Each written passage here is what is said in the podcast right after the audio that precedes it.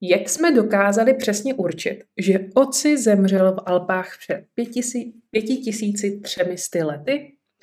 Profesor Libby objevil přírodní uhlíkové hodiny, podle kterých dokážeme určit stáří archeologických nálezů. Uhlík se v přírodě vyskytuje ve třech izotopech. 12C, 13C a 14C. Poslední a nejtěžší z nich je radioaktivní a tvoří pouze jednu biliontinu celkového počtu uhlíků. Radioaktivní nuklidy se rozpadají v pravidelných časových intervalech. Říkáme tomu poločas rozpadu. U radioaktivního uhlíku je to 5730 let. Jak si to můžete představit? Kdybyste měli teď před sebou 10 gramů uhlíku, 14C, tak za 5730 let ho budete mít polovinu, tedy 5 gramů. Polovina zbývajícího množství se rozpadne za dalších 5730 let a jsme na 2,5 gramech a tak dále. Jak na Zemi vzniká radioaktivní uhlík?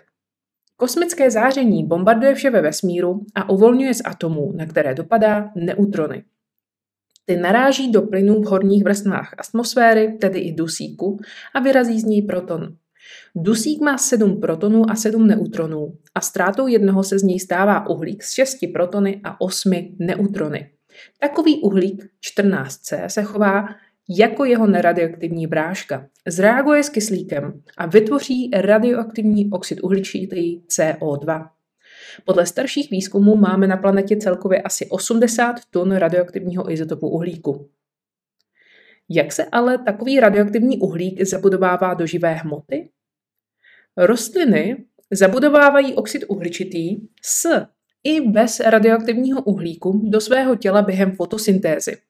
Rostliny jsou potravou zvířat i člověka a tím se i do nás dostane radioaktivní uhlík. Dokud žijeme, i v nás se radioaktivní uhlík rozpadá, ten ale nahrazujeme novým v potravě. Takže se udržuje určitá rovnováha. Ve chvíli smrti se ale naše uhlíkové hodiny rozběhnou. Nový uhlík už nepřijímáme, jen se rozpadáme. Tikot uhlíkových hodin jsou vylétající elektrony. Radionuklid 14C je totiž beta zářič. Tik-tak, tik-tak. Přesně víme, že 1 gram tohoto uhlíku v době úmrtí, tedy 0 let od smrti, vyzařuje 16 elektronů za minutu.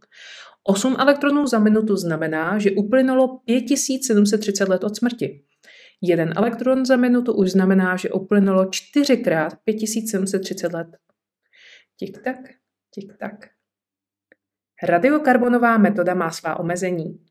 Aby to nebylo jednoduché, jsou období, kdy na nás dopadá například záření z výbuchu supernov a tím vzniká mnohem více neutronů. To znamená, že množství vzniklého 14C uhlíku není vždy konstantní.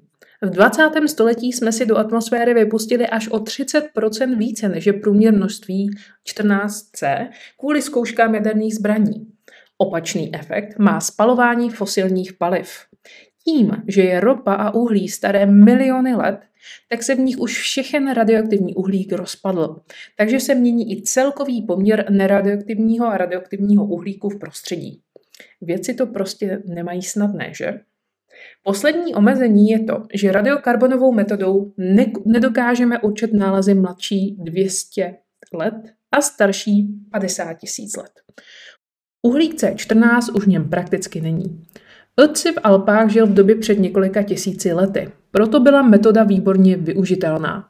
Na určení stáří dinosauří kostry, kterou vykopete na zahradě, ale budete muset použít jiné metody. Doposlechli jste až sem? Velmi si toho vážím. Pokud vás to bavilo a něco nového jste se naučili, sdílejte to dál.